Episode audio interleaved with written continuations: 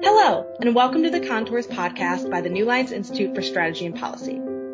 My name is Carolyn Moorman, an analyst and content coordinator, and this is the first episode in a two-part series on the ongoing crisis in Sudan. In this episode, you'll hear from New Lines' Senior Director, David Raikow, on the conflict itself. The next episode features Riley Motor, a senior analyst, to discuss regional and global ramifications of the conflict. David Raikow is the Senior Director for Political Systems Analysis at New Lines. Prior to joining the Institute, he served for more than thirteen years as a working-level diplomat, political analyst and advisor, and head of office and United Nations field missions in Afghanistan and Libya, as well as Sudan from two thousand eight to two thousand eleven, and South Sudan from two thousand eleven to two thousand twelve. Before we begin, here's a little bit of an intro to the conflict. On April fifteenth, clashes between the Sudanese Armed Forces and the Rapid Support Forces broke out in the capital city of Khartoum and in the Darfur region of Sudan. The war between these two rival military groups comes after months of disputes. The two sides worked together to oust the civilian prime minister in October twenty twelve, but as negotiations over the division of power stalled, it led to increased tensions which escalated into the armed conflict we are seeing today. David, thank you so much for joining the podcast. Thank you for having me. For our first question, I'm wondering what your analysis is of the recent ceasefire we saw over the weekend between the Sudanese Army and the Rapid Support Forces. This is the first official pledge agreed to by both parties to have an internationally supported monitoring mechanism led by the U S and Saudi Arabia. How long do you think this ceasefire will hold? Well, I mean, on its face, the agreement itself says that the ceasefire is for a week. It's for seven days. That doesn't necessarily tell us all that much because, on one hand, attempts at ceasefires have repeatedly broken down in this conflict already. And if it does last for seven days, there will undoubtedly be enormous pressure from the Saudis and the U S to try and extend it. What we have seen so far, however, you know, raises a lot of questions.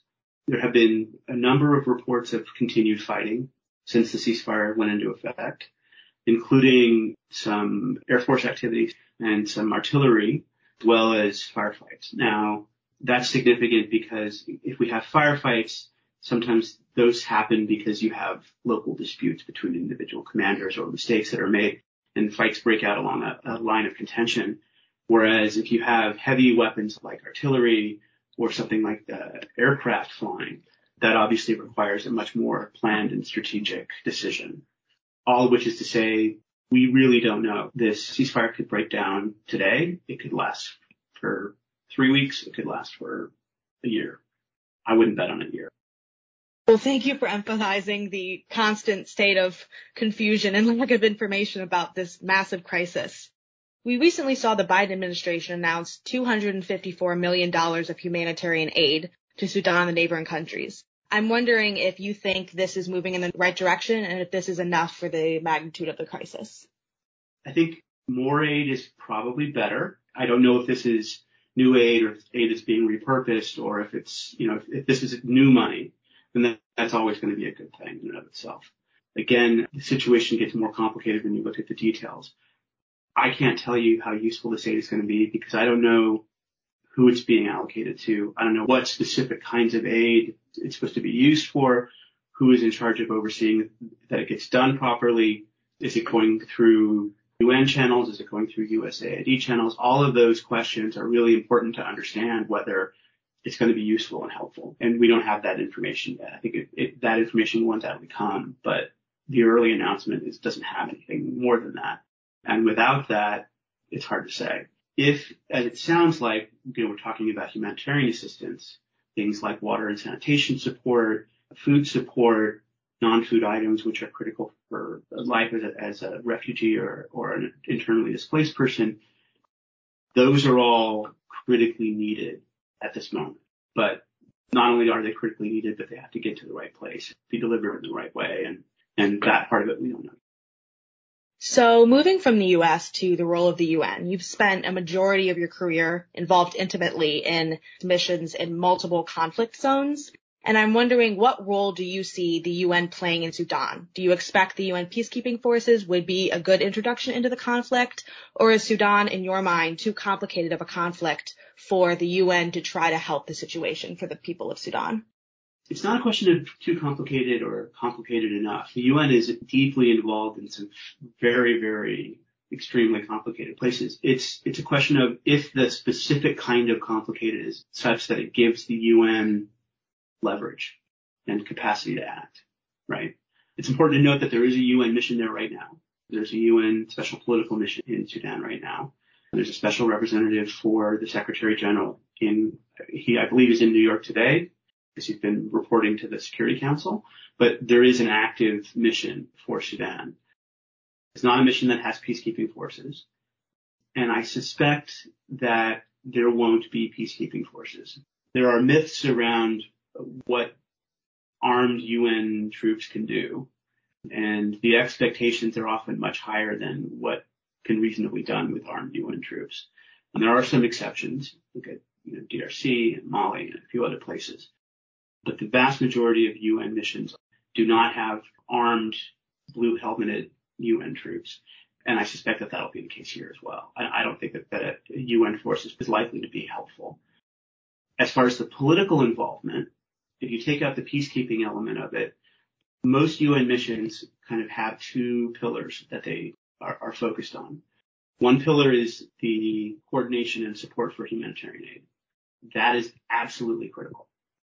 And having a mission performing that role, which is separate from the actually handing the food to people, the coordination and, and facilitation stuff, if you don't have that, aid doesn't get delivered in a lot of places. And so that's absolutely critical. The other pillar is political engagement. And what kind of political engagement can happen really depends on what leverage the U N has, how much the players are concerned with engaging with the U N, how much the players care about what the U N thinks, what the international community thinks. Also depends on sort of how much weight the international community gives the U N mission. If the U S and the E U and other, and, you know, Russia, China, and whoever else say the U N has this role and we're going to back the U N in this role, that gives a mission a lot more political weight and a lot more capacity to do things. All those right now are big question marks, right, on the political side. I think the U N is doing what it can at the moment as far as trying to mediate, trying to provide expertise, and trying to keep eyes on sort of what's happening and keeping the details from slipping through the cracks. But it's also important to recognize this: the U N was not a player. I think there was some probably some technical support, but the U N w- was not a mediator in the ceasefire negotiations. Special representative for the Secretary General was not present during those negotiations. It was U S representatives and Saudi representatives and the two parties. So moving towards that ceasefire negotiation, we've seen that a heated topic for a lot of U S policymakers is this role of Chinese influence in Africa. Do you see any potential for this increasing due to the Sudanese conflict? How does Chinese influence fit into this? The Chinese don't have a big dog in this fight, I don't believe. There has been historically a lot of Chinese involvement for years now in Sudan, in Sudan's oil infrastructure. But it's not, at least as far as I know, and I, it's entirely possible I'm missing something, there's no Chinese policy to favor one side or the other. Um, and if you're looking beyond these two parties, which ideally you should in terms of long-term policy for Sudan, there's no indication that the Chinese government is interested in if there are threats to the oil infrastructure that may change. I guess we'll have to keep watching for any kind of developments on that front. Moving to another area of your time that you've spent in Africa, we're looking at reports of massive flows of refugees spreading throughout the continent, particularly, as Riley will discuss when she comes on the podcast, into Egypt. And also, I'm wondering, based on your time on the ground, how do you think these refugee flows, specifically in South Sudan, will affect the situation? I think you know, there are a number of issues. That one of them is, is the refugee flows. I just saw a figure, and I haven't been able to confirm it independently, but I saw a figure this morning that suggested that ninety percent of those of the refugees flowing into South Sudan are actually South Sudanese who were refugees in the north.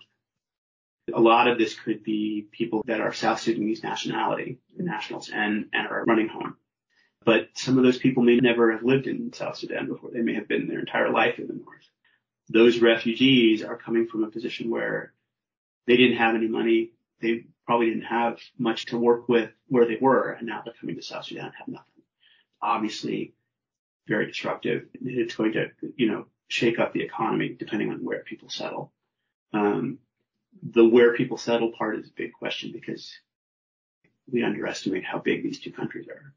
South Sudan and Sudan together are the size of Western Europe, right? So if all of these refugees end up in Juba, that's one thing. If they are spread throughout the country, that's an entirely different kind of challenge. Other issues I think that we need to look at are things like all of this is drawing attention away from the peace process that's going on in South Sudan. South Sudan has its own civil war that it is getting over or trying to get past. Uh, whether it's over or not is a question. And international assistance and attention on implementing that peace process is an important part of it. And that all of that attention is being pulled north. Other things include a great deal of the population that live on the border between the North and the South cross that border regularly. And one of the regular sources of local conflict in the region is cattle migration, camel migration. And, you know, you get cattle herders that move through our settled populations as they migrate. And those migration paths aren't limited to one country or the other. Armed people moving around. You've got more armed people than possibly there used to be because there's a lot of fighting going on. And these are situations that are volatile to begin with. And so the risk of more fighting. And some of these conflicts, you know, we, we don't necessarily pay most attention to them, but when you're talking about fights over uh, cattle migration are often extremely bloody and, and really horrific. And that, it's too early to say, with, and we don't have enough data, how this conflict affects those kinds of tensions. We don't know. And that's something that a lot of people that aren't very closely monitoring the situation will not catch on. Moving to a more macro level topic, throughout your career, you've spent time in areas of the world, such as most recently Afghanistan, where conflict is endemic. There are multiple armed actors involved. I'm wondering if you can compare and contrast for us a little bit of most recently Afghanistan and the unfolding conflict in Sudan and how they compare and contrast with each other and what else you've experienced in other zones. It's, it's a tricky one because the current situation in Sudan, it doesn't fit into a lot of patterns, right? What you have in Sudan is the two parties to the military conflict are both remnants of the previous regime, right? And they both control elements of the infrastructure that was left behind by the previous regime. Neither of them really has a major civilian constituency. They're not representing a political movement. They're not representing an ethnic group. They're not representing, you know, a geographic constituency so much of people that support them. They're not the armed element of that kind of political constituency, which is unusual, which is very unusual, right? Usually, particularly if you have a conflict that goes on for any time, you need some sort of public support to maintain, you know, the military action. This conflict is, hasn't been going on that long in the scheme of things. It's obviously horrific that it's gone as long as it has, but you know, it's, it's possible that they can support that kind of action without a lot of public support for the length of time that they're doing it.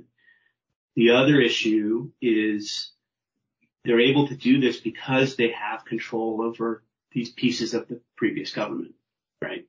And that allowed, has given them a lot of money, it's given them a lot of support, and it means that they can act without really any consideration of keeping people happy or not, uh, which is what they're doing at the moment. Right. The one side of it that is sort of that you can kind of draw parallels, I think, is the external involvement. You've got, you know, the Egyptians backing one side. You've got one of the, the political players in Libya backing the other side. You've got players in the Gulf backing one or both sides.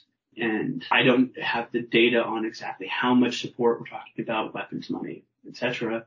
But that, you know, that's always a sort of a toxic blend. Any, any conflict where you've got people pouring in support that are in no way accountable to the people who are suffering. And we obviously saw that in Afghanistan quite a bit. Well, I don't know if it's a good or a bad thing. People will have different opinions, but Sudan's crisis has not made the news, maybe because it has not expanded to the level at which Afghanistan expanded, and hopefully everything aside, that does not occur. David, thank you so much for joining the podcast. To our listeners, thank you for joining this conversation. Be sure to subscribe to Contours on major streaming platforms, including iTunes, SoundCloud, and Spotify, so you don't miss any of our new podcasts. And you can check out further analysis into geopolitics and U S foreign policy at w w w dot new lines dot org. All the best.